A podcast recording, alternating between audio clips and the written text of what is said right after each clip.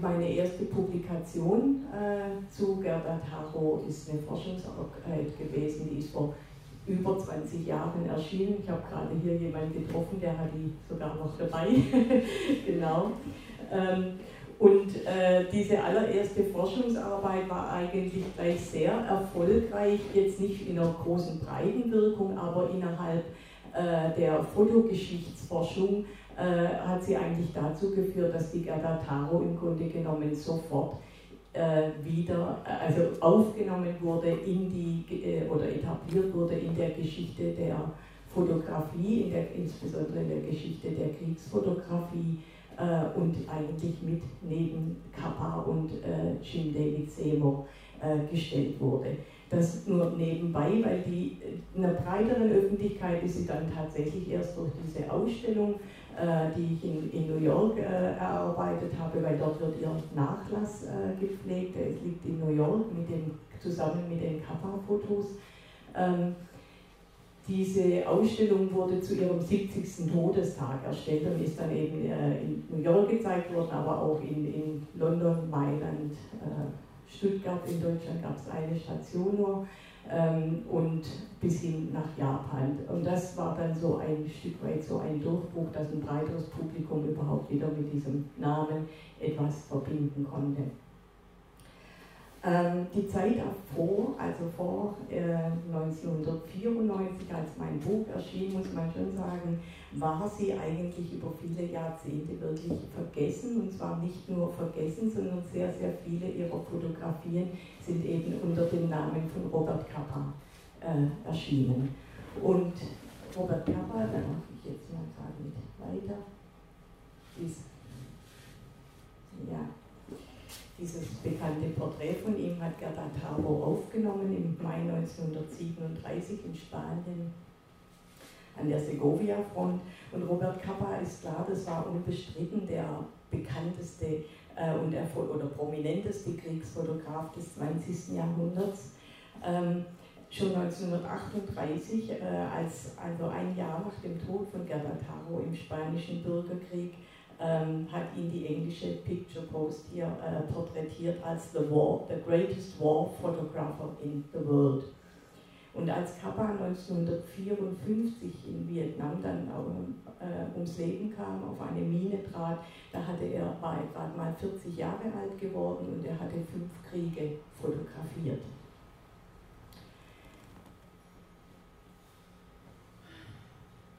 Weniger bekannt ist eben, wie eng seine Geschichte mit Gadataro verknüpft ist. In mancher Hinsicht kann man sagen, war Kappa sogar ihre Erfindung.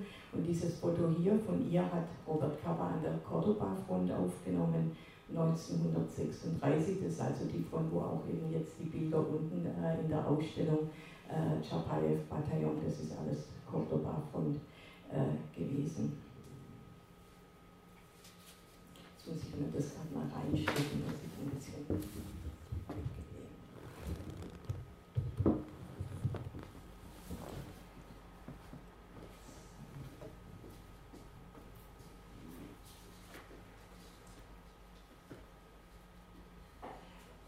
ich sage vielleicht noch kurz, wie ich den Vortrag ein bisschen gegliedert habe, weil ich tatsächlich, äh, das Buch ist ja eine Biografie, das heißt, ich habe auch die Lebensgeschichte, also nicht nur die Zeit in Spanien äh, recherchiert, sondern überhaupt die Lebensgeschichte von ihr. Und dadurch gliedert sich das ein bisschen erstmal in Kindheit und Jugend äh, in Stuttgart, ihre Zeit in Leipzig, das ist die Zeit, in der sie äh, ähm, relativ rasant politisiert wurde und ähm, die das äh, antifaschistische Engagement begonnen hat. Dann das Exil in Paris, wo sie zu fotografieren begann. Und dann werfen wir am, Schluss dann eigentlich einen ganz ausführlichen Blick auf ihre Arbeit im Spanischen Bürgerkrieg. Und wir fangen jetzt mal an mit dieser Stuttgarter Zeit. Das ist äh, ein Foto aus der Schulzeit und die äh, Gerta ist die dritte von rechts, in der, in der mittleren Reihe die dritte von rechts. Sie kam 1910 in Stuttgart zur Welt und hieß eigentlich Gerta Pohorulle Und sie war die Tochter jüdischer Einwanderer aus Ostgalizien.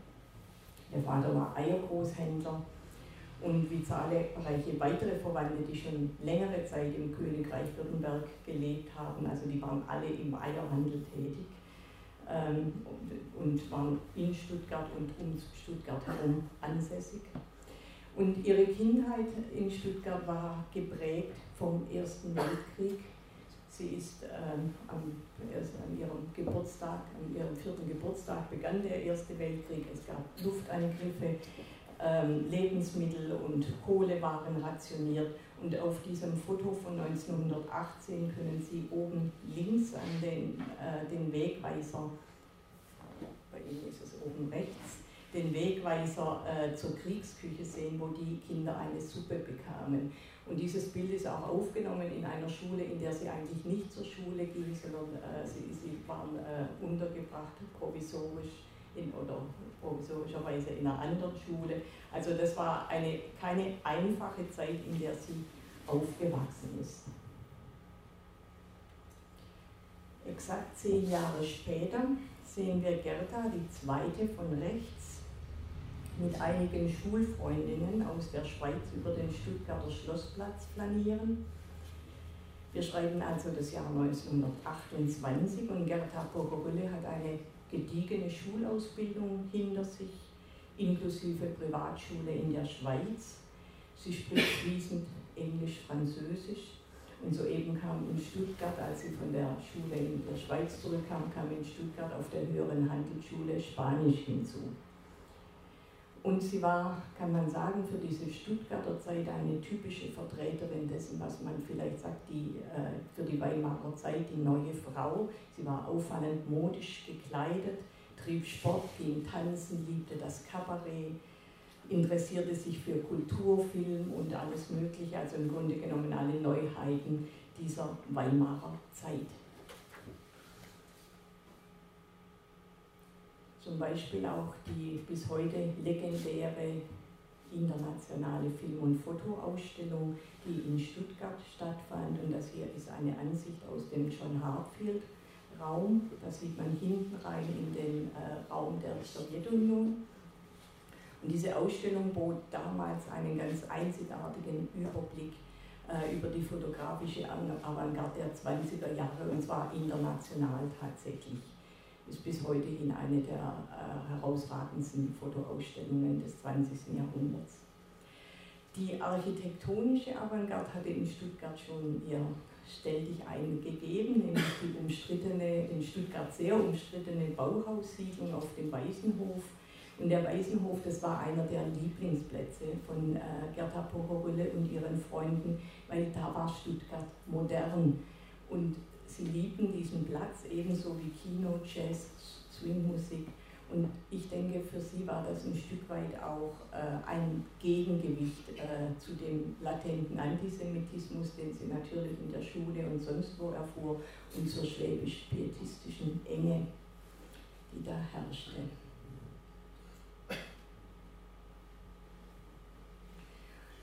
1929 zog die Familie dann nach Leipzig um, im Jahr des Börsenkrachs. Gerda hatte noch zwei jüngere Brüder, ähm, und zwar in die Springerstraße unweit des Rosentals und des Godesser Schlösschens, das wir hier sehen. Der Vater hoffte, dass ihm der Zusammenschluss mit einem Leipziger Eiergroßhändler über die Krise helfen würde. Und Gerda fiel der Abschied sehr, sehr schwer, wahrscheinlich auch der restlichen Familie, aber bei ihr man, konnte man es in einigen Briefwechseln mit einer Stuttgarter Freundin nochmal sehr deutlich nachlesen. Und Gerda Bohorülle besuchte dort die Gaudig-Schule am Nordplatz. Die sieht heute natürlich so aus, das ist ein Foto von mir.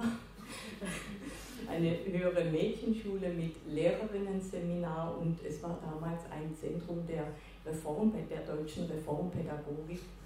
Und hier fand sie mit Ruth Serf eine neue Freundin, die mit ihr äh, für sie sehr wichtig war. Sie kam in Kontakt äh, mit dem Sozialistischen Schülerbund, es war quasi die Schülergewerkschaft äh, in, an der Schule.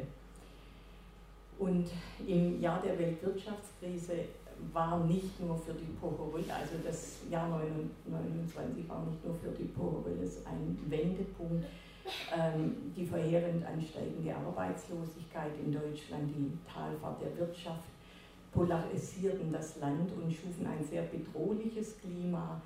Ähm, das war in Leipzig sehr stark zu spüren, ganz anders als Stuttgart war Leipzig eben eine Industriestadt. Es gab große Arbeiterviertel und dort war es Anfang der 30er Jahre äh, gleich Usus, dass die, äh, dass die Nazis Wochenends meistens sehr gezielt und provokant in Arbeiterviertel marschierten und provozierten und es zu viel Schlägereien und, und äh, also es ist sozusagen nicht nur Schlägereien, es gab einfach Angriffe, äh, die stattfanden. Da gibt es diverse Literatur mittlerweile darüber, weil es einfach so eine ganz strategische Auseinandersetzungspunkt dort äh, in der Stadt gewesen ist.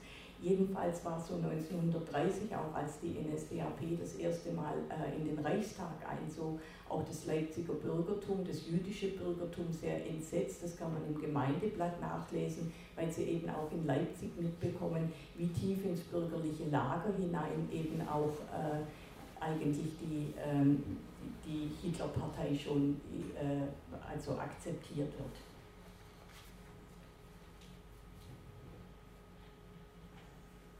Eine sensible und gut ausgebildete junge Frau wie Gerda Porrölle, sie musste auf die eine oder andere Weise auf den Antisemitismus und das stärker werdende, äh, stärker werden Nationalsozialismus reagieren und verglichen mit Stuttgart äh, wandelte sich ihr Umfeld in Leipzig radikal. Ihr Leipziger Freundeskreis war fast durchweg jüdischer Herkunft, stand ganz klar gegen die Nationalsozialisten. Ähm, Erich Holz, Rozerf, Willi Czardak, sie kamen wie äh, Gerda selber ähm, im Wesentlichen aus assimilierten säkularen Familien, die erst durch die, durch die, die, äh, die faschistische Bedrohung eigentlich wieder zu Juden äh, ge gestempelt wurden oder ge gedrängt wurden. Also die sich vorher nie eigentlich als Jude äh, oder jüdisch definiert hätten der wichtigste Einfluss äh, in der neuen Umgebung kam von Georg Koritzkes. Von ihm habe ich leider nur dieses äh, sehr private Foto. ähm, der ein sehr charmanter und sehr gebildeter Medizinstudent. Er wurde nicht nur ihr Partner, ihr neuer Freund, sondern auch er war auch in Leipzig der Türöffner äh, eigentlich zur linksintellektuellen Szene der Stadt.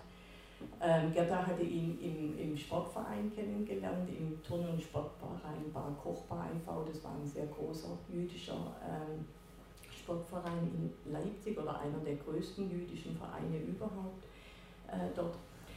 Ähm, Georg Stiefvater, Dr. Karl Gelbke und seine Mutter Dina, sie war wirklich eine im traditionellen Sinn fast Revolutionärin. Äh, sie kannte Lenin aus dem Schweizer Exil her und so weiter. Und sie hat Anfang der, äh, Anfang der 20er Jahre Kabarett gemacht in, in Leipzig, war Kommunistin, Kabarettistin und die beiden führten ein sehr offenes Haus, gingen Dichter, Politiker, Künstler ein und aus. Der Maler, Leipziger Maler und Grafiker Max Schwimmer, der Musiker Alfred Schmidt-Sass, Erich Weinert kannte äh, die und Apitz kannte die Dina Gelbke und sie hatte auch eben Kontakte zu Ringelnatz und äh, Tucholsky, wahrscheinlich alles eben seit den frühen 20er Jahren. Zu dem neuen Bekanntenkreis gehörte auch der Medizinstudent Erwin Ackerknecht, der für ihre politische Entwicklung sehr äh, prägend war, auch später noch. Von ihm habe ich leider gar kein Foto. Ähm, er war Mediziner, schon promovierte in Leipzig. Er war erst Kommunist, dann Trotzkist und ist schließlich äh, zur SAP gewechselt. Zur SAP werde ich nachher noch oder werde ich gleich noch erklären. Sie sehen hier äh, ein SAP-Banner bei der ersten Mai-Demonstration 1932 äh, in Leipzig und diese Aufnahme stammt von äh, Fritz Böhlemann, das war ein Arbeiterfotograf in Leipzig. Gerda Pohorulle hat sich in Leipzig in linkssozialistischen und kommunistischen äh, Kreisen bewegt und vor allem im Umfeld der neu gegründeten SAP oder SAPD. Sie ist aber nie äh, Parteimitglied geworden. Ich habe hier nochmal ein Foto von Fritz Böhlemann. Die SAP, also Sozialistische Arbeiterpartei Deutschlands, SAPD, aber meistens hieß sie damals einfach nur die SAP, die rekrutierte sich aus, im Grunde genommen aus Unzufriedenen aus der KPD und aus der SPD. Weil im Gegensatz zu den äh, Moskau-Orientierten, die sagten, äh, die eigentlich in Deutschland teilweise noch eine revolutionäre Situation analysierten, ähm, und im Gegensatz zu SPD-Kreisen, die, äh, die glaubten, dass äh, den, den Nationalsozialisten äh, mit demokratisch-parlamentarischem Prozedere ganz klar auch beizukommen wäre, äh, hat die, diese SAP von Anfang an sehr, sehr vehement also die Einheitsfront sich äh, auf die Fahnen geschrieben und hat eben, das war die Hauptforderung oder im Grunde genommen auch die Forderung, warum sich diese kleine äh, Partei gegründet hat. Ähm, Einheitsfront von KPD, SPD und den Gewerkschaften gegen den Hitlerfaschismus. Die SAP war hauptsächlich in Berlin, also da ist diese Abspaltung auch entstanden, in Berlin und im sächsischen Raum äh, stark. Und äh, der Sozialistische Jugendverband der SAP, das war eben gerade auch in Leipzig sehr, sehr, äh, sehr präsent. Also hat viele Anhänger gehabt, die hatten dort auch dann ihre Parteitage in Leipzig und Dresden und so weiter. SAP war von Anfang an auch äh, Willy Brandt äh, mit dabei, natürlich damals noch als Herbert Frahm. Der ist aber erst, also kommt jetzt später nochmal in unserer Geschichte. Es geht jetzt in Leipzig erstmal weiter, weil nach der Machtübernahme von Adolf Hitler war Gerda Pochorulle und auch ihre jüngeren Brüder Karl und Oskar in äh, widerständige Aktivitäten involviert, in illegal, also natürlich illegale Aktivitäten. Gerda fuhr zusammen mit Alfred Schmidt-Sass, das war ein Musikpädagoge und Pazifist, ähm, auf dem Motorrad über die Dörfer und sie klebten, klebten Plakate oder Flugblätter, das weiß man nicht ganz genau, aber sie verteilten oder klebten Plakate.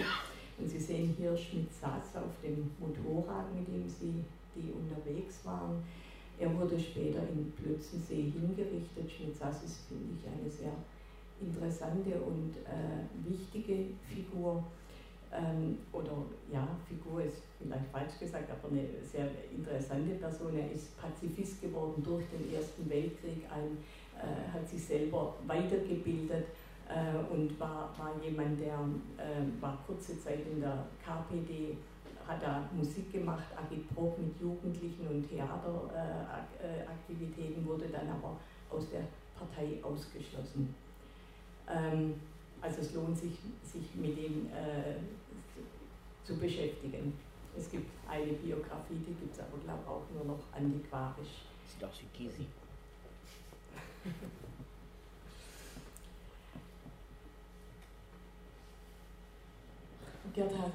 Gerda kommt hier noch rein. Gerdas jüngere Brüder, möchte ich vielleicht noch kurz sagen, Oskar und Karl Pogorile, die haben 1933 äh, vom Dach eines Kaufhauses in Leipzig äh, Flugblätter unter äh, wedeln, unterflattern lassen auf die Straße äh, und das hat großes Aufsehen erregt und die Polizei, also hat sie auf jeden Fall nicht die Polizei, sondern ein Rollkommando der SA wollte die beiden Brüder festnehmen. Ähm, die sind äh, zur elterlichen Wohnung nach Leipzig-Golis äh, gefahren und die Brüder waren zu dem Zeitpunkt schon untergetaucht und da ist dann die äh, Gerda äh, statt ist also an, ihrer Stelle verhaftet worden und nachher dann später auch in der Haft dann eben auch für ihre Briefwechsel und so weiter. Sie kam also selber in den Fokus. Sie ist dann knapp drei Wochen in Schutzhaft in Leipzig äh, im Frauengefängnis äh, gesessen und als sie da freikam mit Hilfe des polnischen Konsuls, polnischer Konsul deshalb, weil die Familie die polnische Staatsbürgerschaft hatte, dadurch, dass sie aus Ostgalizien kamen, ähm, hat sich der polnische Konsul für, äh, eingesetzt und äh, gab es einen Schriftwechsel nach Berlin hin. als sie dann freikam, glücklicherweise, da wusste sie aber, dass sie eben Deutschland so schnell wie möglich verlassen musste und fliehen musste. Sie ist dann im Herbst 1933 nach Paris geflohen.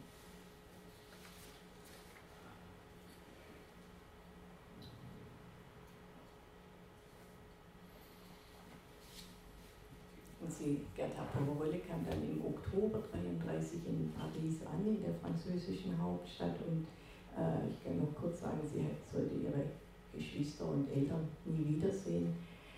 Auf der Rückseite dieses Briefumschlags hier ähm, sehen wir in ihrer Handschrift ihre erste Pariser Adresse und bei der legendären Cafés am Montparnasse. Und das billige Zimmerchen teilte sie sich mit Ruth Serf, die auch wie Willi Czardak und weitere Leipziger Freunde äh, schon vor ihr äh, aus Deutschland raus waren, emigriert waren und man half sich so gut es ging äh, zusammen. Frankreich war kein einfaches äh, Asylland.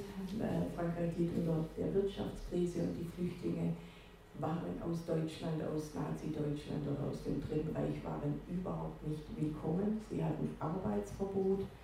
Äh, Gerd und Ruta, äh, Ruth äh, lebten von Schwarzarbeit, mussten sich immer wieder nach Jobs und Möglichkeiten umschauen. Sie hatten oft das Problem, Miete aufzubringen.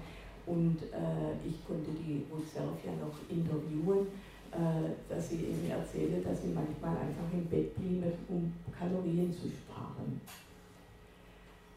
Nichtsdestotrotz ist Paris für äh, Gerda Bohorille eigentlich eine, äh, ein Zufluchtsort und eine Traumstadt äh, geworden. Sie hatte eben Möglichkeiten, vielleicht besser als viele andere Emigranten dadurch, dass sie eben perfekt Französisch sprach. Das war ein riesiger Vorteil und eine riesige Möglichkeit, äh, dann doch irgendwie sich durchzuschlagen.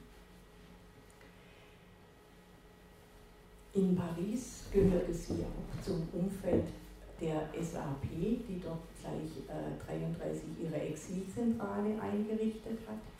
Sie lernte Willy Brandt kennen und der damals einer der Hoffnungsträger der jungen Partei war. Und Sie sehen ihn hier äh, zusammen mit der Ärztin und Psychoanalytikerin Rosa Lenz, die damals mit Boris Goldenberg Boris, äh, verheiratet war. Boris Goldenberg war einer der Theoretiker und Vordenker der äh, SAP, kam ursprünglich eben aus der SPD raus, ich glaube aus der SPD raus, genau.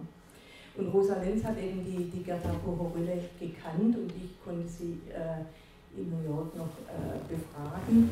Sie berichtete, ich fand ganz interessant, über die Frauen in diesen äh, linkssozialistischen Kreisen, dass sie zwar überall dabei waren, dass sie in alles involviert waren, ähm, dass man sich aber nicht artikulierte in den Diskussionen. Die Frauen saßen dabei und haben nicht gesprochen. Ähm, äh, ideologische Erörterungen und Auseinandersetzungen waren das absolute, ähm, also waren das uneingeschränkte Feld der Männer. Und mich hat das schon sehr erstaunt, einfach weil die, die Ruzerf, die ja im, im selben Kontext äh, war, auch SAP und so weiter, äh, Sie, sie, hat ganz gefährliche Bodengänge für die Partei gemacht ins Dritte Reich hinein. Also das ging dann, aber äh, dieses Diskutieren und Reden hat sozusagen, das war, äh, das war Männersache. Oder, oder, ja, für uns ist das heute schwer vorstellbar. Äh, die Rosa Lenz hat es damals dann auch. die Rosa Lenz hat es äh, dann in hohem Alter dann auch teilweise köstlich kommentiert, aber sie hat eben versucht, mir mitzuteilen, dass das Normalität war für sie. Das war nicht, nicht etwas Komisches oder so. Ja, ja äh, die in, in Paris verkehrte Gerda und eben ihre Leipziger Freunde, ihr politischer äh, Freundeskreis im Café Capulat. Äh, das war ein sehr bunt gemischter Emigrantenzirkel und Diskutierhaufen dort äh, außergewöhnlich auch ein Stück weit, weil sie ganz klar antifaschistisch und antistalinistisch orientiert äh, gewesen sind und sich das auch sehr deutlich, äh, also das war eines äh, dieser verbindenden Glieder, äh, dass man auch äh, sozusagen antistalinistisch Und äh, da ist dann schon interessant, dass äh, in diesem Kreis dann auch, also dort verkehrte eben Erwin Ackerknecht, äh, mit dem sie hier in, in, Leipzig, also aus Leipzig kannte, Willy Brandt, äh, aber auch äh, der Schriftsteller Arthur Köstler und seine Frau Dörte, die arbeiteten damals beide ja für, für äh, Münzenberg. Ähm, mit Dörte äh, Köstler war, war Gerda, Gerda Pocherölle befreundet. Also die gehörten zu diesem Kreis. Wie lose oder wie verbindlich der war, das kann man sehr schlecht äh, mehr äh, jetzt konkret sagen. Das sind dann einfach aus diesen äh, Gesprächen mit Zeitzeuginnen und Zeitzeugen äh, so Exzerpte, wo die sagen, ja, der war auch dabei oder die sind da immer gewesen und so weiter. Ähm, aber es auf jeden Fall waren das so ihre, ihre relativ regelmäßigen äh, Kontakte oder, oder Verbindungspunkte, die dann vom politischen her dann ausmachbar sind. Dieses Foto von Gerda Pochowele hat ähm, und auch das vorige von Willy Brandt, das hat Fred Stein gemacht. Und Fred Stein, das war ein Jurist und SAP-Mitglied aus Dresden äh, der im Pariser Exil ein kleines Fotostudio betrieb. Er hat als Jurist ja in Frankreich nicht arbeiten können. Äh, und in Frankreich war es so, dass freie künstlerische Berufe und die Fotografie gehörte dazu, fielen nicht unter das Arbeitsverbot. Also hat er sich selbstständig gemacht und hat eben ein Fotostudio, also hat angefangen zu fotografieren. Und Gerta äh, wohnte bei ihm zur Untermiete äh, bei ihm und seiner Frau Lilo und sie half ihm auch in der Dunkelkammer und bekam von ihm eigentlich die ersten Unterweisungen in Fotografie und auch in Fotojournalismus. Er hat geschrieben und fotografiert. Ähm, und, äh, und äh, Fred Stein sagte, die ersten Sachen von Gerda Taro und Fotografie, die hat, die hat, sie, die hat sie bei mir erhalten. Hat er in, in, in, in einem äh, Brief oder Dokument äh, beschrieben. Ähm, Gerda Porölle hat also demnach ähm, aus eigentlich auch ganz pragmatischen Gründen sich damals der Fotografie zugewandt.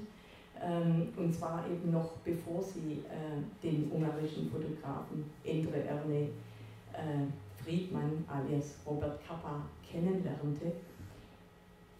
Und Ihn traf sie im Herbst 1934, nachdem sie also schon ein Jahr in Frankreich, also äh, in Paris gelebt hat. Und hier sehen wir die beiden ähm, vor dem berühmten Café du Dom sitzen. Das Dom war ein Treffpunkt der ungarischen äh, Emigranten. Das ist das einzige Foto, das wir von ihnen beiden als Paar äh, haben und deshalb ist ebenfalls von Fred Stein äh, fotografiert mit André, so nannte sich Andre Erne Friedmann in Frankreich, André Friedmann, ähm, begann Gerda Pohorile dann eben äh, professionell zu fotografieren. Sie lernte durch ihn Fotografenkollegen wie Audrey Cartier-Bresson kennen, Andres besten Freund Schim, das ist äh, David, hieß eigentlich David Schimin und kam ursprünglich aus Warschau, ist ein bekannter Fotoreporter und Kriegsreporter gewesen, der sehr eng auch mit Kappa und Taro in Spanien äh, dann zusammengearbeitet hat und, und, im Grunde genommen mit den beiden zusammen diese neue und moderne Kriegsfotografie, wie wir sie heute kennen, äh, mit in Spanien auf den Weg gebracht hat. Gerda und André zogen äh, in, zu dieser Zeit in ein kleines Appartement, in, äh, in ein kleines Appartement zusammen, haben versucht, sich selbstständig zu machen. Ähm, und man kann sagen, das ist ja ein Badezimmer, das war, ihr, war, war eben ihre Dunkelkammer und die Straße war ihr Atelier. Also sie haben äh, im Grunde genommen auf minimalstem Niveau gearbeitet. Liebe und Arbeit hieß das Konzept im Grunde genommen. Und die beiden hatten sehr hochfliegende Pläne, legten eine sehr moderne, offene und gleichberechtigte Partnerschaft. Und wir wissen nicht genau, ob Gerda und André hier einen Auftrag für ein Hundemagazin hatten. Jedenfalls war es nicht das einzige Mal, dass sie auch als Model fungierte und umgekehrt haben wir Berichte in Zeitschriften drin, wo er wiederum fotografiert und, und, und irgendeine Situation darstellt, wo man eben dann weiß, das ist Kappa äh, sie haben also sich jeweils gegenseitig ausgeholfen. Und Gerda äh, Porölle, kann man sagen, war in der Zeit eben nicht nur, sie hat nicht nur Fotografie gelernt oder ist Fotografin geworden und war Fotomodell, sondern sie war ein Stück weit auch tatsächlich die Managerin dieses kleinen Unternehmens. Ähm, sie arbeitete dann als, auch als Bildagentin bei der damals gerade sehr erfolgreich werdenden äh, Fotoagentur Alliance Foto. Das war ein Kollektiv, sehr ambitionierter junger französischer Fotografen.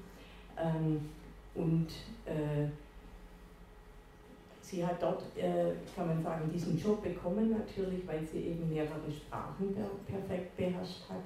Das feste Gehalt haben sie unbedingt gebraucht, dass sie irgendwie ein Einkommen hatten. Aber im Nachhinein kann man vielleicht auch sagen, dass sie im Grunde genommen das, was sie dort gelernt hatte, diese fotohandwerklichen Kenntnisse, diese Umgang und, und äh, äh, Wissen und Erfahrungen auf dem internationalen Fotomarkt und so weiter, war natürlich etwas, was ihr nachher oder insgesamt in der Arbeit mit dem, was sie mit Kappa zusammen gemacht hat, enorm zugute kam.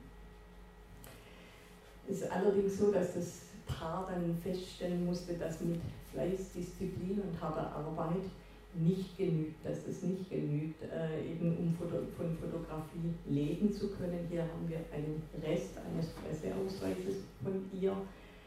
Ähm, Gerda und André waren beileibe nicht die einzigen Emigranten in äh, Paris, die versuchten, von Fotografie zu leben. Also sich dann genau auf diesem Gebiet, äh, wo man sich selbstständig machen konnte und das als äh, freie Tätigkeit durchging, äh, sich ihr Brot zu verdienen, und auch damit auch ein Stück weit das Aufenthaltsrecht zu sichern.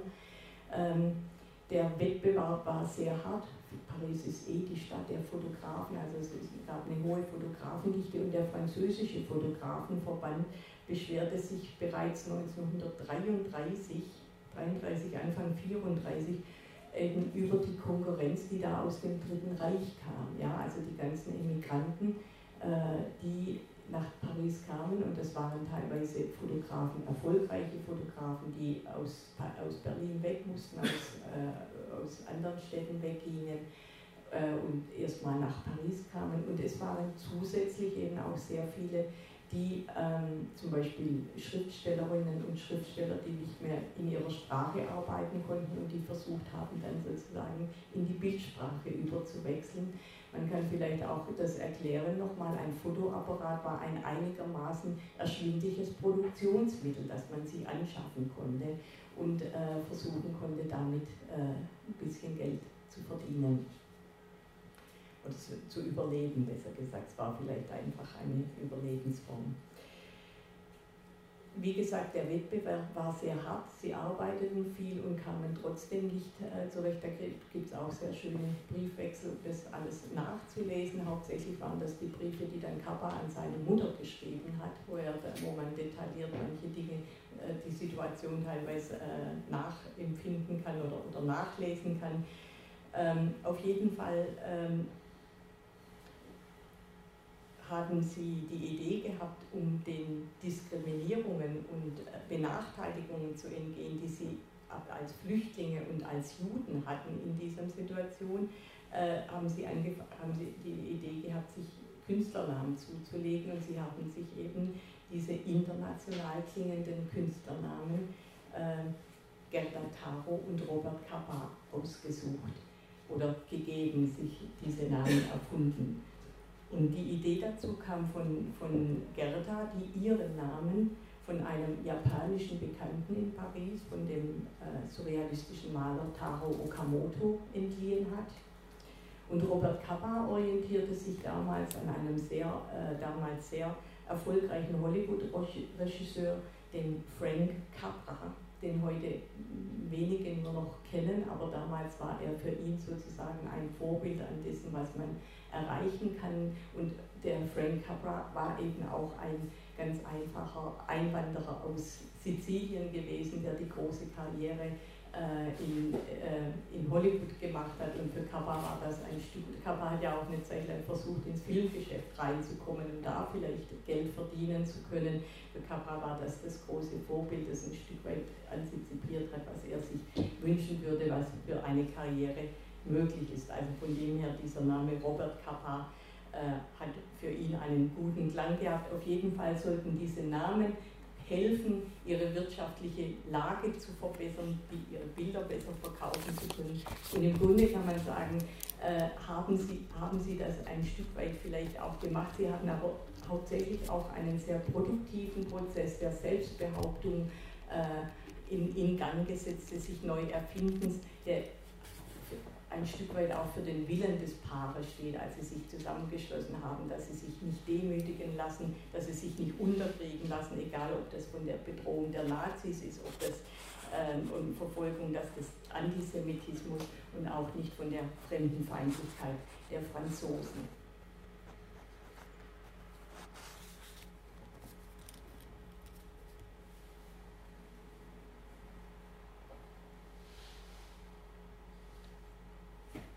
als sie sich diese Namen gegeben haben, das war im Frühjahr 1936 und wenige Monate später begann dann der spanische Bürgerkrieg. Ich beginne hier jetzt mit einer Bildserie, die Gerda Taro im August 1936 in den Straßen von Barcelona fotografiert hat. Also davon kommen jetzt einige Bilder aus dieser Zeit im Februar 36, ich denke, die meisten sind informiert, aber ich sage es einfach nochmal, im Februar 1936 hat eben in Spanien ein Volksfrontbündnis äh, die Parlamentswahl gewonnen und äh, dieses Volksfrontbündnis, bei dem erstmals auch die Anarchisten zur Wahl gegangen sind, die Anarchisten dabei waren, Dadurch ist eine demokratisch gewählt, eine republikanische Regierung an die Macht gekommen, gegen die eben fünf Monate später, im Juli 1936, die rechten Militärs, Klerus und so weiter äh, geputscht haben.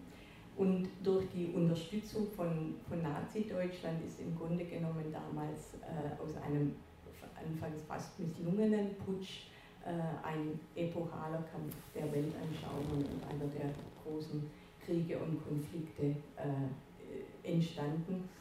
Ähm, Spanien ist zum Experimentierfeld für Hitler geworden und äh, dieser Bürgerkrieg, wie er heißt, der spanische Bürgerkrieg, war eben von Anfang an ein internationaler Konflikt. Freiwillige aus aller Welt sind nach Spanien gegangen, um eben gegen den erstarkenden Faschismus in, in Europa äh, zu kämpfen. Unter ihnen waren deutsche Flüchtlinge, sehr viele äh, deutsche Flüchtlinge. Es waren amerikanische Kommunisten, französische Sozialisten aus aller Welt und es waren auch sehr viele Künstler und Intellektuelle, die eben ihre freiheitlichen Ideale äh, in Gefahr sahen.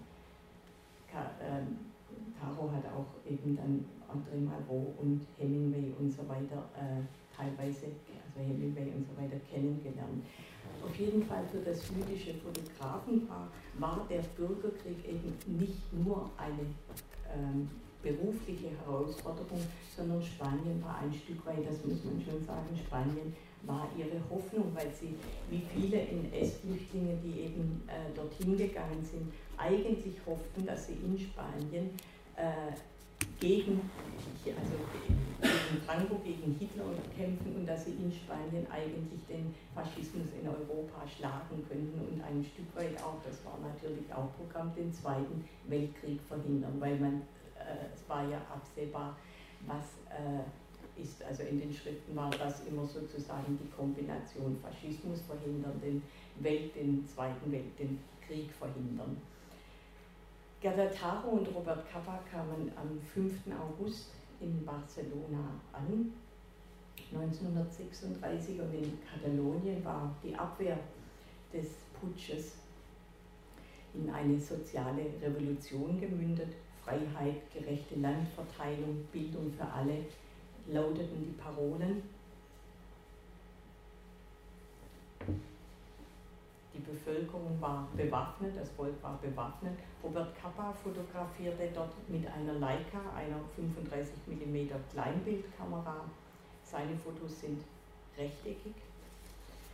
Und Gerda Taro fing diesen Ausnahmezustand, diesen sehr hoffnungsvollen Sommer 1936 mit einer Reflexkorrelle der Firma Kochmann aus Dresden ein Das war eine ganz qualitätvolle, äh, relativ günstige, damals günstige Spiegelreflexkamera. Ihre Fotos sind quadratisch.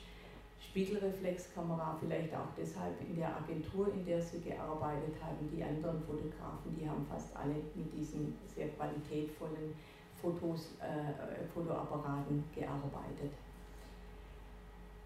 Taro und Kappa äh, haben in diesen ersten Tagen und Wochen sehr eng zusammen, äh, sehr, sehr eng zusammengearbeitet. Sehr oft fotografierten sie das, dasselbe Motiv, das haben Sie jetzt gerade gesehen, dieses äh, Paar, das da nebeneinander äh, sitzt. Das gibt es mehrere äh, Sachen, wo man dann eigentlich immer sozusagen den Standpunkt von ihr und ihm nochmal nachsehen kann und auch ein bisschen äh, auseinanderdividieren, wie sie äh, sich äh, den Motiven annähern.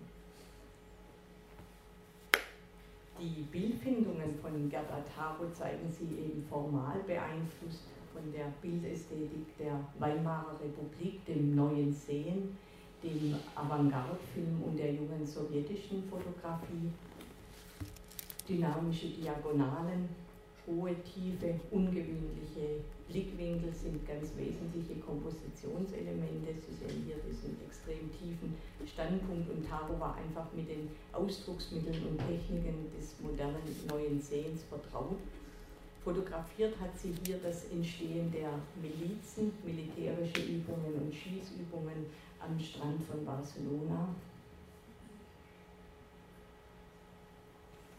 Sie ist fasziniert von dem kämpferischen Auftreten der spanischen Frauen und ich denke, die junge Frau versteht die visuellen Codes der Revolution, erfasst das, das Neue und, und sie versucht oder bringt das in einer ganz ähm, erstaunlich klaren grafischen Bildsprache, die die Energie und das utopische Potenzial der Ereignisse veranschaulicht. Sie hat in dieser Zeit sehr oft Aufnahmen, die, die fast ohne Hintergrund aufkommen, auskommen, das heißt eigentlich fast wie freigestellt und, und dadurch äh, im Grunde genommen auch so, so eine Zeitlosigkeit äh, erreicht. Aber auf jeden Fall diese äh, Serie, die sie mit ihrer Reflexkorelle da in den ersten Tagen fotografiert ist, ist sehr beeindruckend. Sie fotografiert Milizen, auf Barrikaden spielende Kinder, das hatten wir vorher als Intro ganz am Anfang schon mal. Und sie fotografiert die Frauenpatrouillen, die eben auch diesen Bruch mit der alten Ordnung, das Umwälzende, was in Spanien äh, passierte, symbolisierten. Und mit diesen Bildern hat sie auch ihre ersten Presseerfolge gefeiert. Taro sind dann weitergezogen von Barcelona aus an die Aragon-Front im Norden. Und dieses Foto hier ist äh, erschien im Oktober 1936 in The Illustrated London News.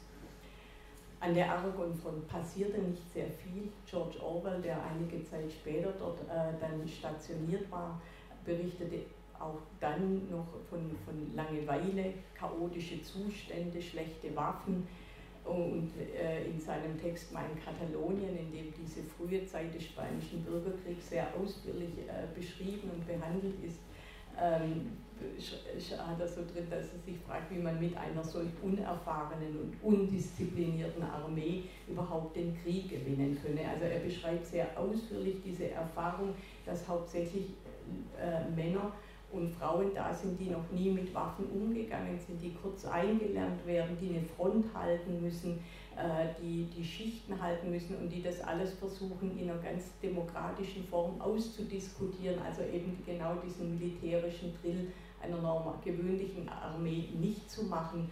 Und ich finde, das Buch Mein Katalonien ist ein ganz spannendes äh, und bis heute wichtiges, interessantes Buch, äh, das man lesen muss zu solchen äh, Ereignissen. Und ich denke, Orwell ist natürlich auch jemand, der äh, auch seine Erfahrungen rausgezogen hat und in mehreren weiteren äh, Büchern ja dann ähm, bearbeitet.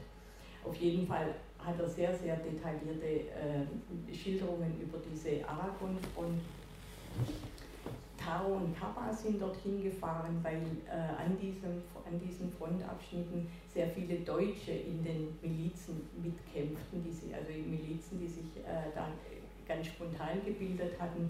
Ähm, da, und da waren einige äh, Milizen, wo auch äh, von der SAP äh, Leute dabei waren, nämlich bei, der, bei den PUM-Milizen der spanischen Schwesterpartei der SAP. Und bei denen sind sie äh, an diesem Frontabschnitt äh, gewesen. Ich habe hier nochmal ein Foto von diesem Frontabschnitt. Das ist ein Aus, Ausschnitt aus einem Arbeitsbuch mit Kontaktabzügen von Taro und Capa eben aus diesem Sommer 36, als eben der Sp als Spanien eigentlich noch ein wirklich ein utopischer Ort war, der, in, an dem alles noch offen stand und äh, große Hoffnungen da waren. Und in diesem Arbeitsbuch hatte man schon auch, sieht man dann, dann eben auch, dass Taro eine sehr sensible äh, junge Fotografin war, die mit sehr großer Dringlichkeit versuchte, neue Formen äh, der Annäherung zu finden oder adäquate Formen an das, was äh, da in Spanien passierte.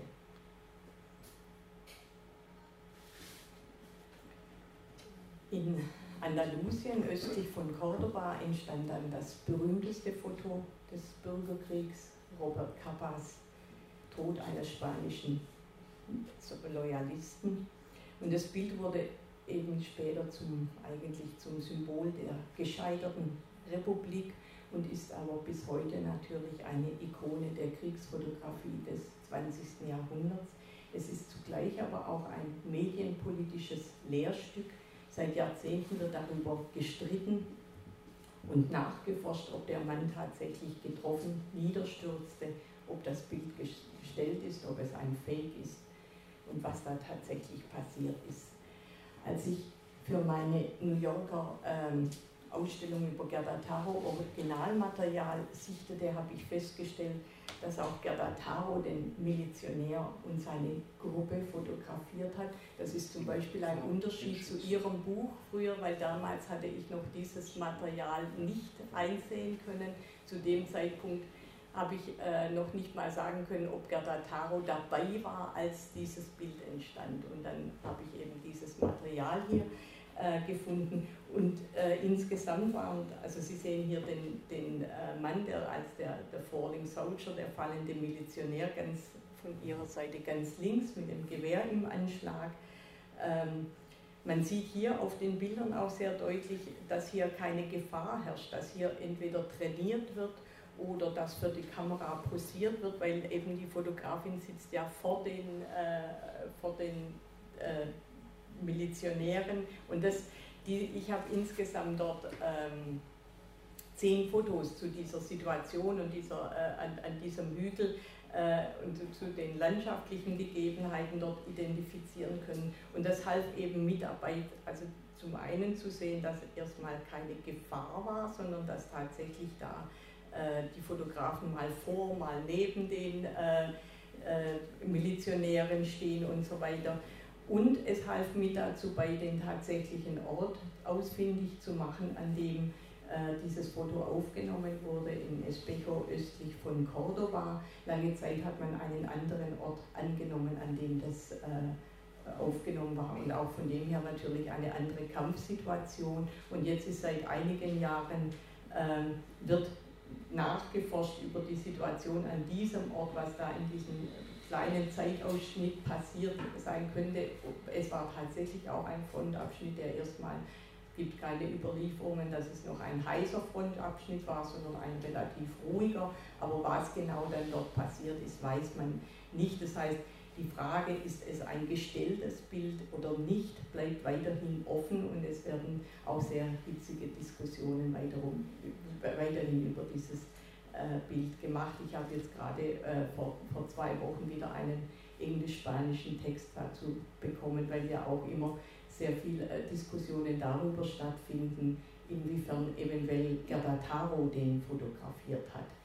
Das wäre jetzt zu langweilig, also jetzt das auszuführen, weil über, über dieses Bild und über die Auseinandersetzungen und die Forschungslage könnte man einen eigenen Abend machen. Ich möchte einfach nur andeuten, dass dieses äh, Bild in dieser ganz frühen Zeit entstanden ist und dass man wie auch an anderen Stellen in dieser frühen Zeit gab es äh, sehr oft noch keine genauen Aus Aufzeichnungen, was passiert ist. Also später im Bürgerkrieg ist dann so, dass es fast immer dann Lage- und Abschlussberichte fast täglich gibt. Das war zu dieser Zeit äh, an ganz vielen äh, Frontabschnitten nicht der Fall. Und das erschwert uns die Situation. Und das Zweite, was es erschwert, ist natürlich, weil die Negative fehlen, die Negative von dem Foto von Robert Kappa.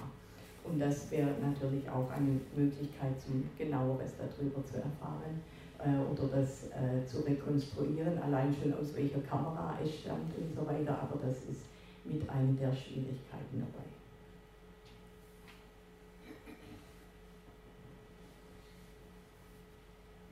Ich mache jetzt, wie Sie am Bild sehen, einen ganz großen Sprung in den Februar 1937, als die Lage in Spanien sich völlig gewandelt hatte.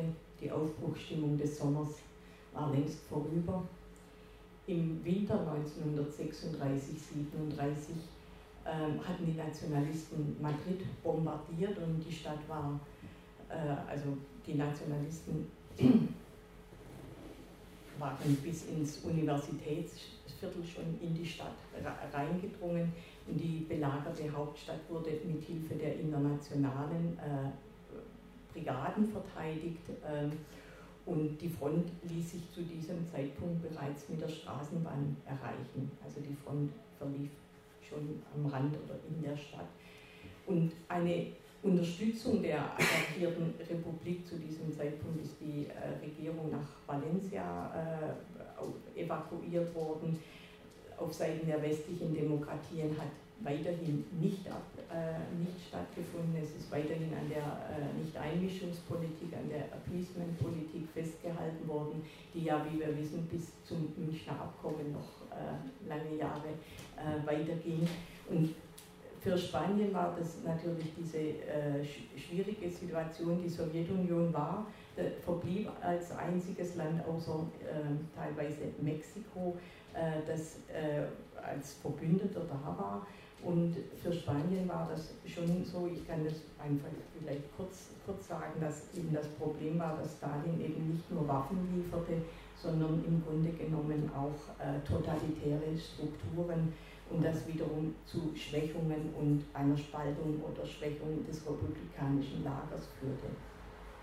Ganz anders sah es auf der faschistischen Seite aus, weil zu diesem Zeitpunkt äh, Hitler und Mussolini, die ihre Militärhilfe intensivierten, mit Bodentruppen seitens der Italiener nochmal mit Waffen und äh, natürlich mit Flugzeugen, weil es dann jetzt zu diesem Zeitpunkt äh, startete dann die Legion Condor.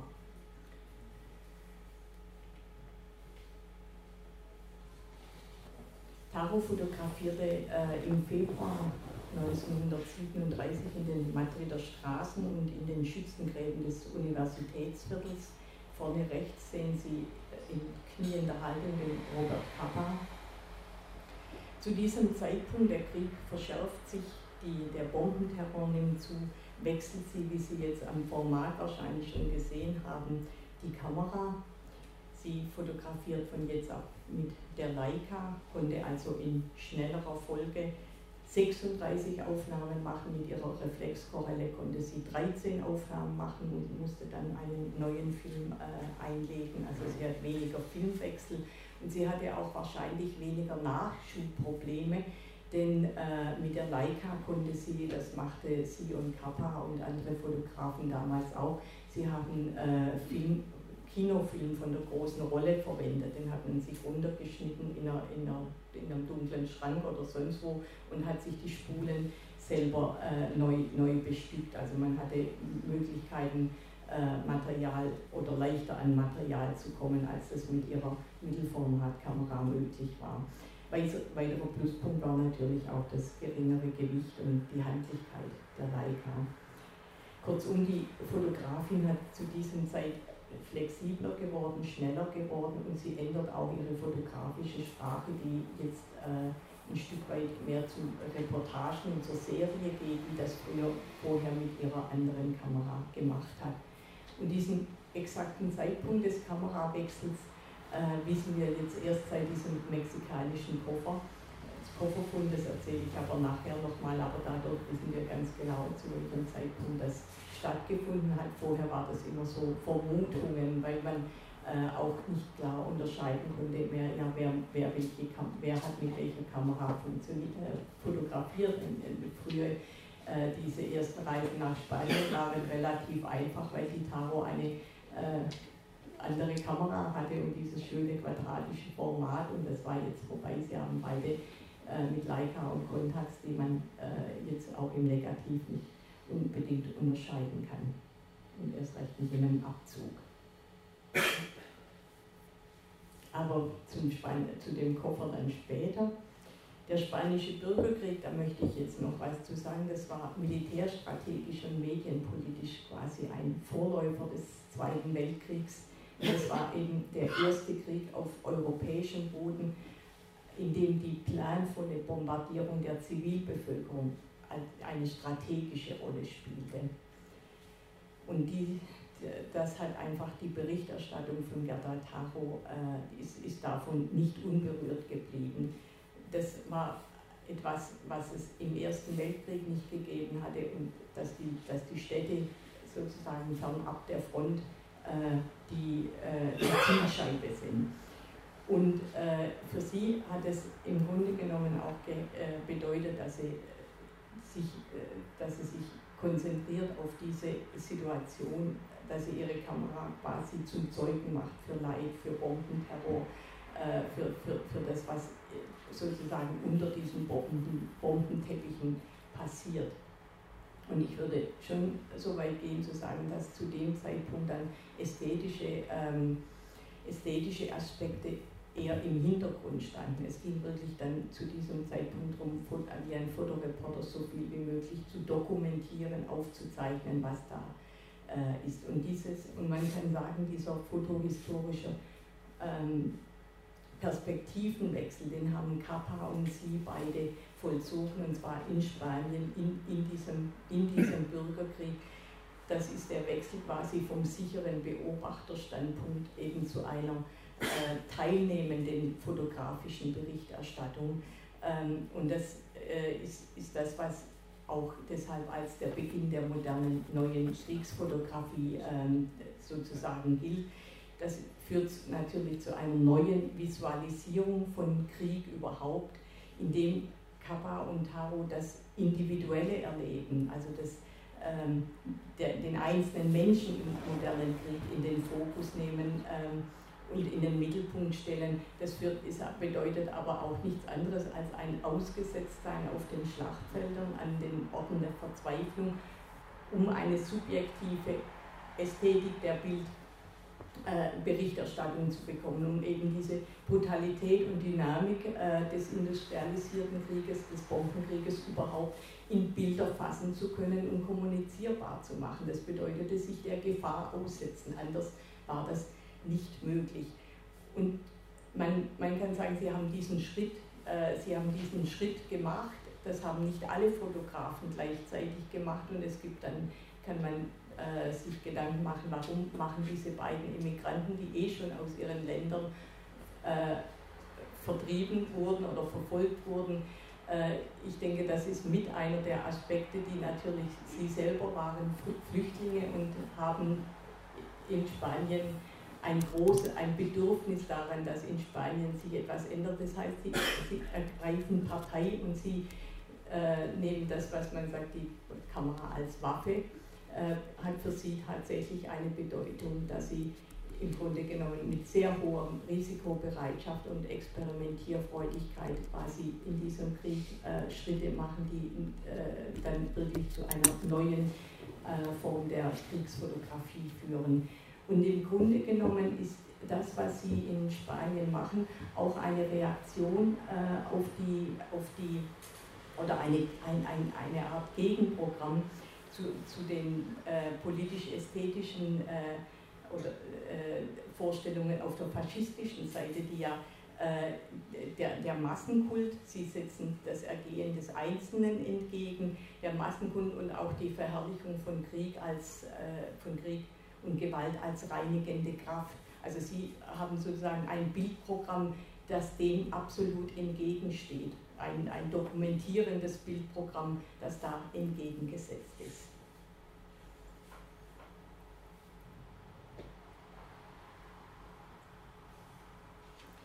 Und man kann bei Taro schon sagen, ihr Weg eben selber vom Flüchtling aus Hitlerdeutschland zu einem Prototyp des modernen Kriegsjournalismus entstand eben oder geschah eben in diesem Spannungsfeld von eigener Betroffenheit und einer Medienöffentlichkeit, die da war, die man, wo man die Bilder auch äh, zeigen konnte und sie eben äh, äh, erreichen konnte, die Welt soll nicht wegsehen. Im Mai 1937, das ist drei Wochen äh, nach der Zerstörung der baskischen Stadt Guernica durch die deutsche Legion Condor, machte Gerda Taro diese äh, Fotos von Opfern nächtlicher Bombardierungen auf Valencia, die in einem französischen Magazin, dem französischen Magazin Regard, habe ich hier als Beispiel und vielen weiteren äh, europäischen und äh, amerikanischen Zeitungen äh, publiziert wurden.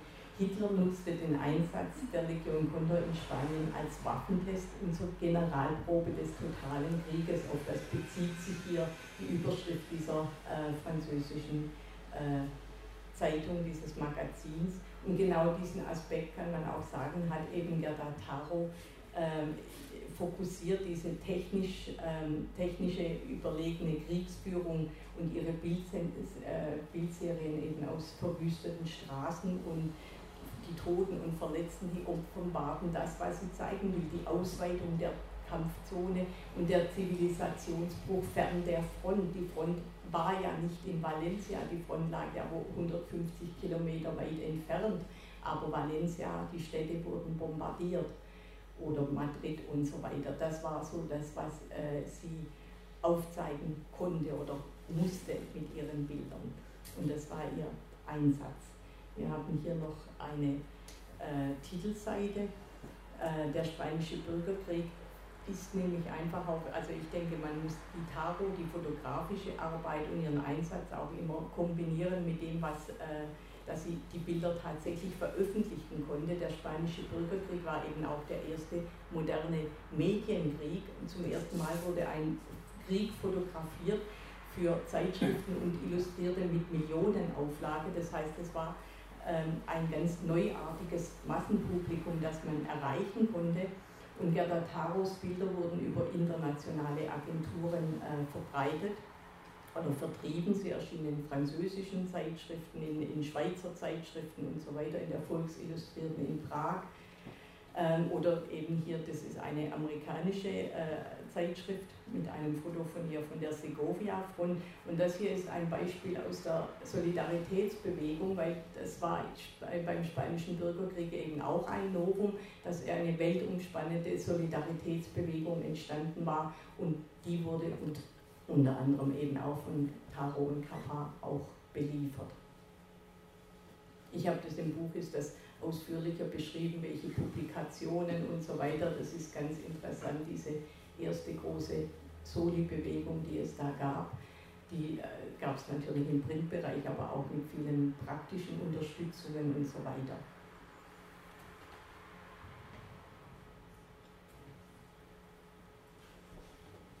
Ich komme jetzt zu dem mexikanischen Koffer, weil diese Entdeckung des mexikanischen Koffers in einem, im Nachlass eines Diplomaten in Mexico City und deshalb wird der mexikanische Koffer genannt.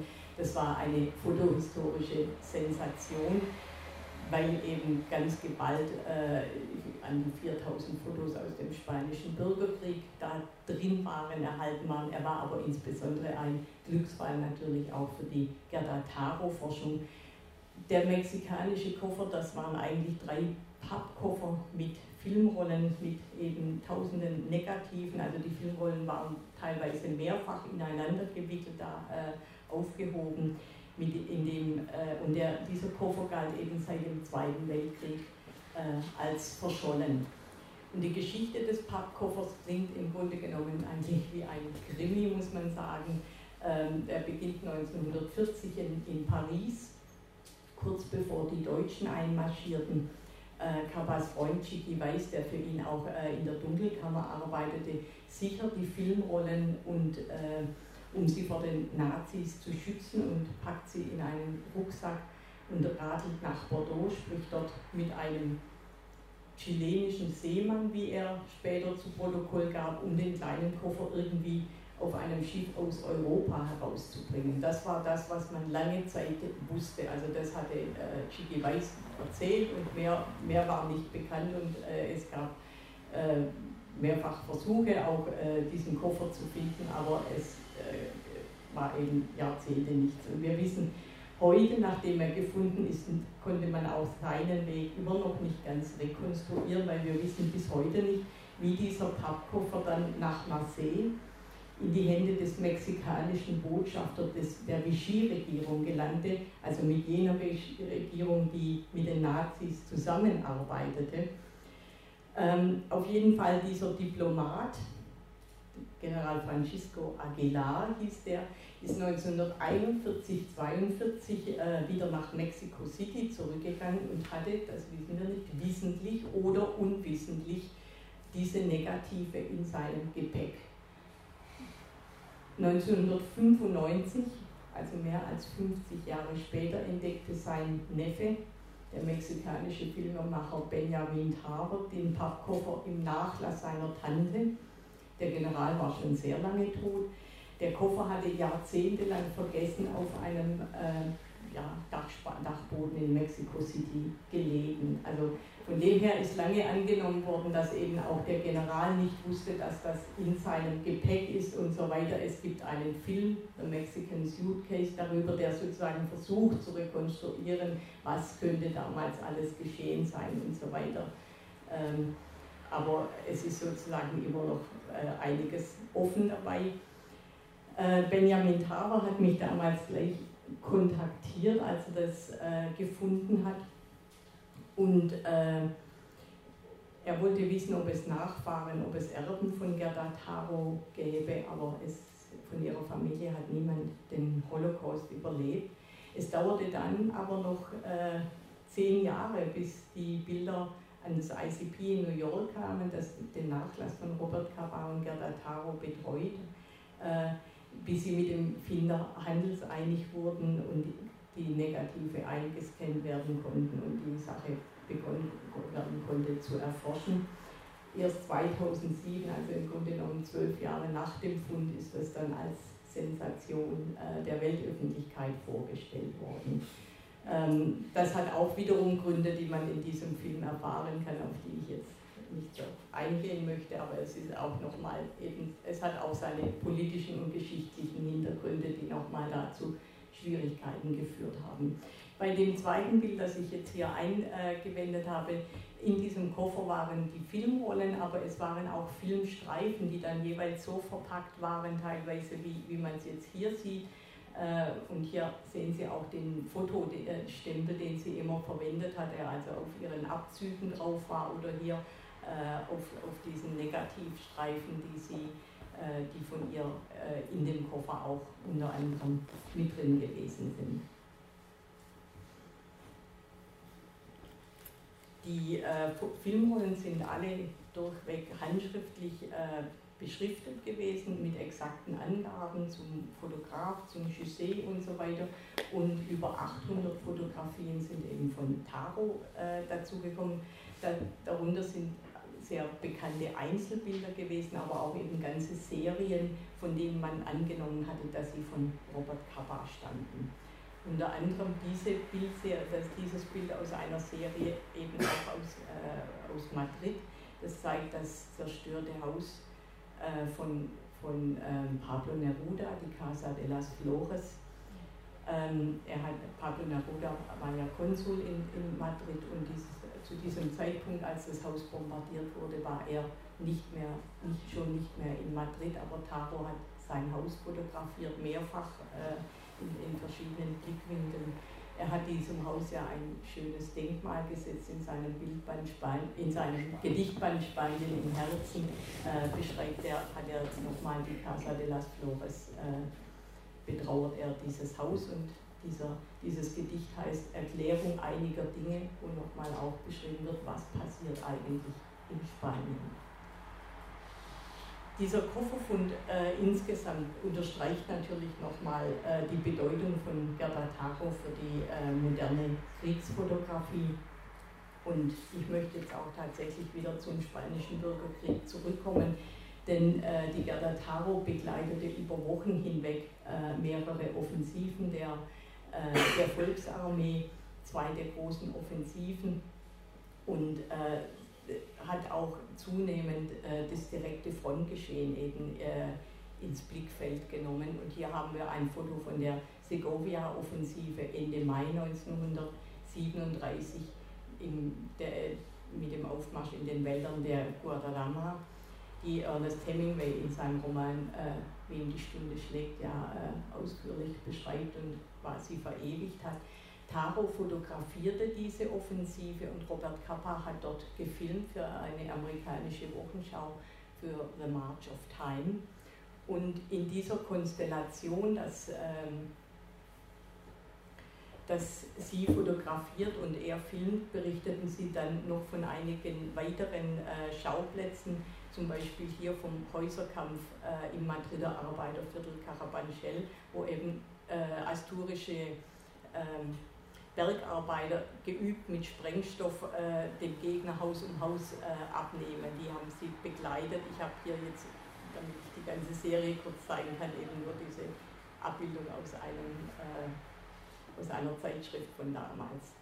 Diese Fotoserie von den Dinamiteros gehörte aber äh, damals zu einer, mit zu den häufigst gedruckten Spanienbildern. Also die ist sehr, sehr viel abgebildet worden in sehr vielen Zeitschriften, eben als äh, eine der speziellen äh, spezielles Engagement und Kampfformen in Spanien mit diesen Dinamiteros.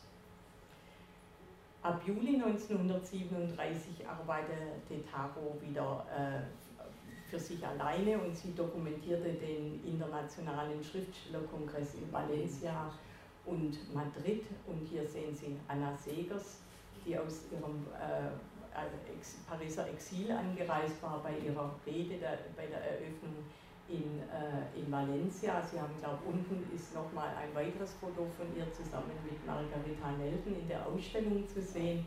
Taro hat dort auf dem Schriftstellerkongress eben auch äh, Ernst Busch, äh, Egon Erwin Kisch, Stephen Spender und, und so weiter, also auch die ganzen spanischen Autoren, Nexe und so weiter, fotografiert. Sie hat dann aber die Berichterstattung, die Kongressberichterstattung äh, abgebrochen und den restlichen Monat an der Madrider Front fotografiert, wo die republikanischen Truppen zur gleichen Zeit mit der Brunete-Offensive äh, versuchten, die Einkesselung der Hauptstadt äh, zu durchbrechen. Und diese Reportage hier von Gerda Tago machte aus ihr quasi, von dieser Brunete-Front, machte aus ihr eine Art Shootingstar. Sie galt von da an als eine sehr mutige Fotografin, denn während die Franco-Seite noch versuchte zu, zu glauben zu machen, dass dass Brunete von ihrer Seite gehalten wird, hat Gerda Taro schon die Fotos gehabt und auch in Paris die Präsentation äh, der Bilder, den Beweis, dass die republikanischen Truppen das Dorf bereits oder die, diesen Frontabschnitt bereits eingenommen hatten. Ich lasse jetzt hier ganz, ganz viel weg, da äh, gibt es sehr viele Dinge noch zu sagen, wie, dieser, wie, die, wie der Krieg weiter verläuft wie sie ein letztes Mal nach Paris geht, die Überlegung, heiraten oder nicht und all diese Sachen. 14 ähm, Tage nachdem diese ähm, Reportage hier erschienen ist, wendet sich äh, das Blatt äh, an der Ponede-Front ähm, durch die Bomber- und Jagdflugzeuge der Legion Condor, die den Gegenangriff der Nationalisten in großem Stil unterstützen. Das, sind, äh, das ist alles nachlesbar in Berlin. Da sind dann zusätzliche Flugzeuge und so weiter, dann Einsätze gekommen, die dann äh, eben direkt auf Madrid da gerichtet waren und diese ähm, und im Grunde genommen den Krieg wendeten, diese Brunete, diese Brunete-Offensive im Grunde genommen erstickten.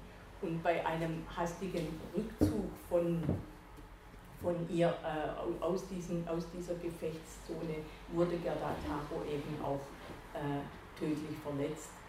Und äh, sie kam noch in ein Frontspital äh, in, an, an, diesem Abschnitt und ist da in den Morgenstunden des 26. Juli 1936 dann äh, verstorben. Und Gerda Taro war die erste Fotografin, die je bei einer Kriegsreportage ums Leben kam. und das erregte weltweit Aufsehen.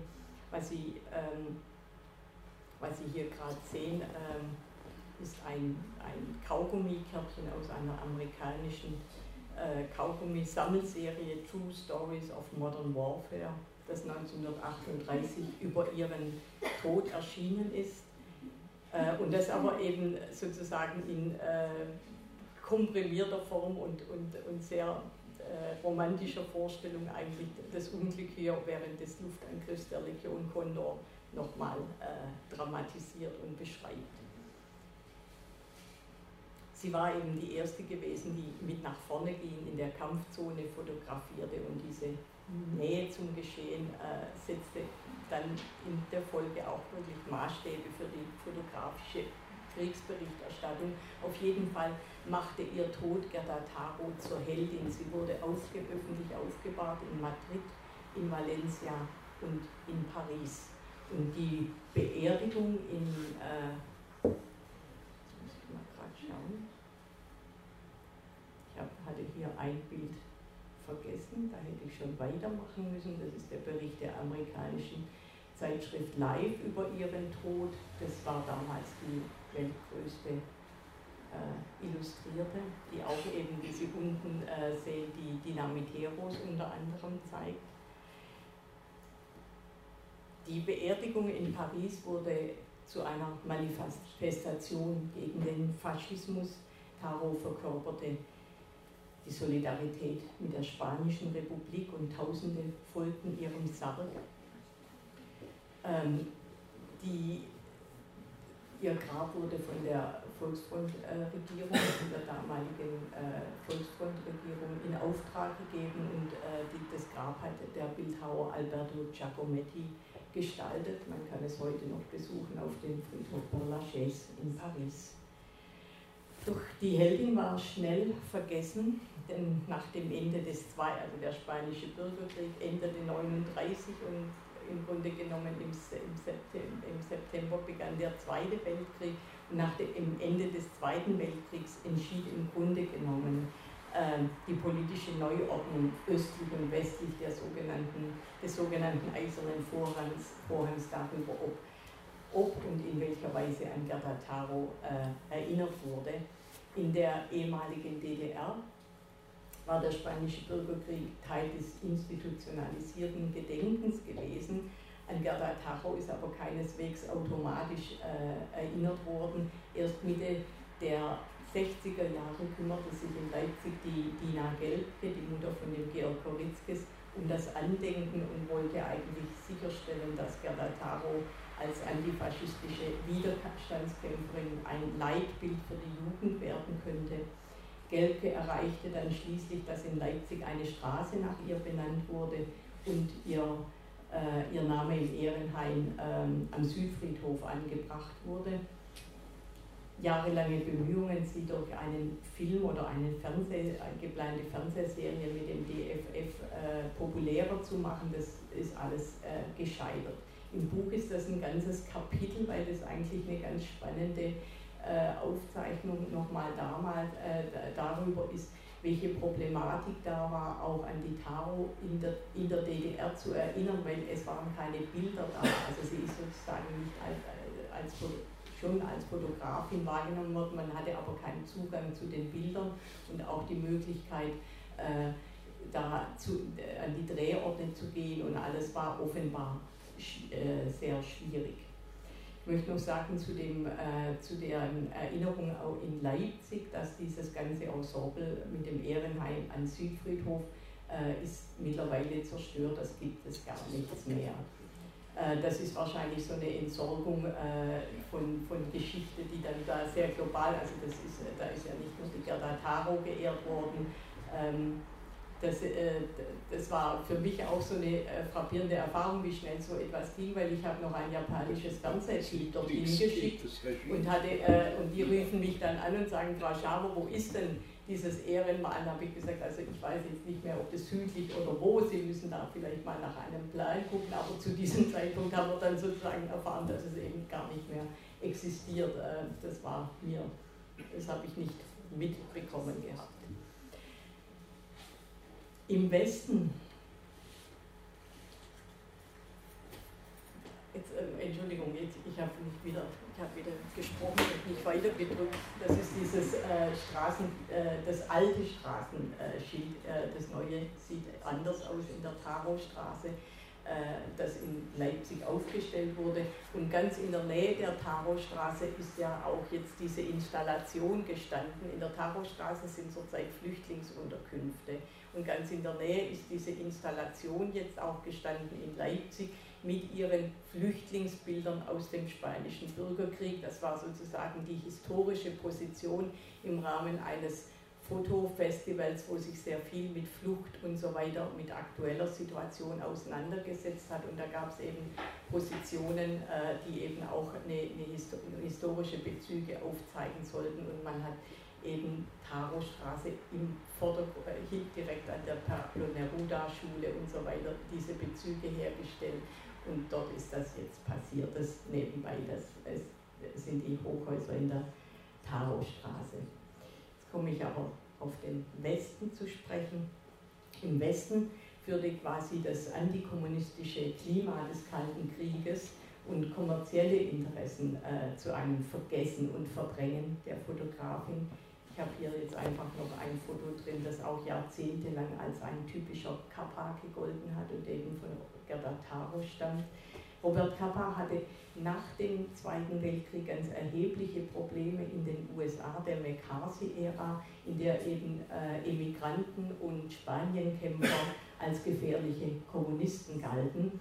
Und Kappa installierte in dieser Zeit, um es verkürzt zu sagen, vielleicht eine Art ideologischer Arbeitsteilung und die besagte, ich war der Fotograf, Gerda war die Kommunistin. Also er hat versucht, das Politische wegzuschieben. Er hatte ja auch das Problem, dass er teilweise nicht mal einen Pass bekam, also zum Einreisen und so weiter. Und er musste schauen, wie er seinen Broterwerb da weitermachen kann. Das lässt sich ganz, ist ganz gut dokumentiert, diese Situation für ihn. Ich kann da noch kurz anmerken, dass 1949 das CIA eine Akte, nicht das CIA, das FBI eine Akte über Gerda Taro angelegt hat.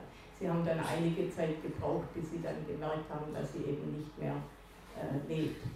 Also da ist in dieser Zeit sind sozusagen alle Spanienkämpfer, alles ist durchgeforstet worden und das war für viele Menschen in den USA, die sich also gerade auch viele jüdische Immigranten und so weiter, die sich dahin geflüchtet hatten, war das eine sehr bedrohliche Situation. Sie alle wissen, dass Brecht und alle vor diesen Untersuchungsausschüssen standen und so weiter. Das hat genauso natürlich auch die Fotografen äh, betroffen. Also er macht, ich war der Fotograf, Gerda, die Kommunistin, sie ist ja tot, ihr kann nichts mehr passieren. Und das war im Grunde genommen das Muster, durch das recht bald ihr fotografisches Övre hinter und in seinem Werk verschwinden sollte und ihre Zusammenarbeit im Grunde genommen lediglich noch als Liebesbeziehung kolportiert wurde. Ähm, wie das funktioniert hat, funktioniert dieser frühe Bildband von, mit Spanien-Fotos von Gerda Taro und Robert Papa, der äh, ein Jahr nach ihrem Tod in New York erschien. Man muss schon hier das Kleingedruckte lesen, um zu wissen, dass da auch Bilder von Gerda Taro drin sind. Das heißt, der Death in the Making Robert Kappa ganz groß, auch seitlich nochmal. Und dann in dem ersten kleingedruckten Block steht dann dran oben, dass hier eben auch die Fotos von Gerda Taro drin sind, die etwa etwas mehr als ein Drittel dieses Bandes ausmachen. Ähm, das ist äh, ist irgendwann nicht mehr ersichtlich gewesen, außer vielleicht für Spezialisten, die das überhaupt äh, noch wahrnehmen.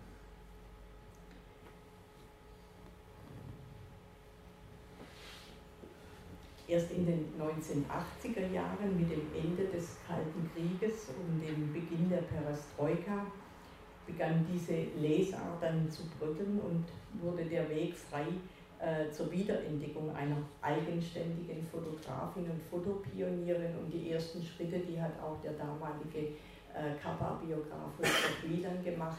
Und ich denke, er hat einfach auch ein Stück weit bei den Recherchen, die er für seine Kappa-Biografie gemacht hat, gesehen äh, in den Archiven in Paris und so weiter, in den Zeitschriften, äh, bei sehr, sehr vielen Fotos eben Gerda Taro drunter, dass, dass sich sowas nicht ewig unter den Teppich kehren lässt. Also er hat sozusagen Taro schon mal ein Stück weit als Fotografin zurückkehren lassen in seiner äh, 1985 erschienenen Kappa-Biografie. Äh, und das war ein paar Jahre später dann auch so der Punkt, wo ich dann eingestiegen bin und äh, da weitergemacht habe. Und jetzt danke ich Ihnen recht herzlich, dass Sie so lange zugehört haben und durchgehalten haben.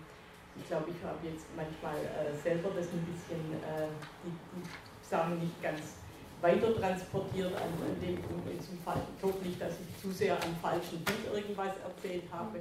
Und ich bin gerne bereit, Ihnen äh, noch Fragen zu beantworten oder auch wenn jemand, äh, ich glaube, Henning Ovens hat noch auch Sachen, äh, die er fragen wollte. Und vielen Dank fürs Aufmerksamkeit.